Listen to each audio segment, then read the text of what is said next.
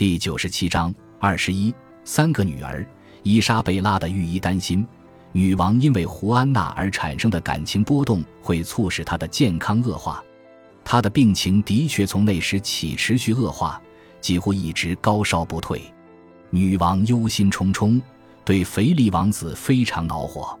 圣克鲁斯写道：“他也为自己安排了他们的婚姻而感到痛苦。”但伊莎贝拉还有另外一件棘手的家事要解决，又有一位年轻的亲戚英年早逝。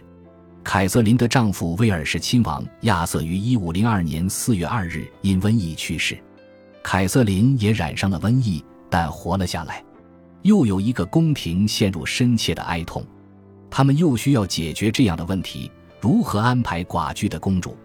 伊莎贝拉女王向英格兰国王提了两个建议。要么把凯瑟琳送回西班牙，要么把她嫁给亚瑟的弟弟亨利。两国宫廷都在考虑第二个选择，以及如何顺畅地处理财政上的安排。当然，这立刻引发了新问题，因为当初凯瑟琳和亚瑟结婚时，为了金钱的争执还没有平息，嫁妆的一部分还没有支付。亨利七世国王一边为自己儿子哀悼，一边紧紧抓住自己的保险箱。他要求西班牙朝廷支付剩余的嫁妆，他让年轻公主的生活很困难，拒绝给她现金以支付她自己和侍从的生活开销。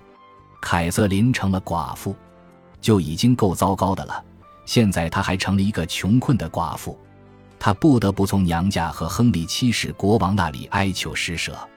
唯一安慰她的是婆婆约克的伊丽莎白的善意，但这唯一的支持也消失了。亚瑟王子去世大约十个月之后，约克的伊丽莎白因难产而去世。亨利七世为自己温柔而长期受苦的妻子的死流了几滴眼泪，然后开始寻求续弦。他觊觎凯瑟琳青春年少的面庞和身体。或许当初他抵达英格兰时，他急于看她，不仅仅是为了儿子的利益。他写信给卡斯蒂利亚，建议把凯瑟琳嫁给他。这建议让伊莎贝拉女王大为震惊，她明确无误地拒绝了。那将是史无前例的非常糟糕的事情，仅仅提及就冒犯人的耳朵。他告诉自己的驻英大使，他坚持说，英格兰的唯一选择是年轻的亨利，要么让凯瑟琳嫁给亨利王子，要么让他回家。但要安排这桩婚事。又需要教皇亚历山大六世批准亨利娶自己兄长亚瑟的遗孀，但他真的算是遗孀吗？有一个尴尬的问题是，凯瑟琳与亚瑟是否已经圆房？有人说有，有人说没有。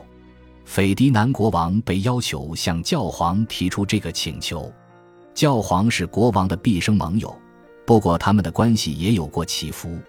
这些关于教皇特许的长距离讨论非常耗时和复杂，有时要花费昂贵的代价，所以伊莎贝拉开始寻求所有人的帮助，以确保教皇的官方文书尽快送抵西班牙和英格兰宫廷。一五零四年，让人等待许久的文书终于到了，伊莎贝拉长舒了一口气，她知道自己已经时日无多。看到凯瑟琳终于顺利地成为未来亨利八世国王的王后，或许能够缔结一段美满婚姻，他感到满意。毕竟已经有了教皇的许可和祝福，能出什么差错呢？感谢您的收听，喜欢别忘了订阅加关注，主页有更多精彩内容。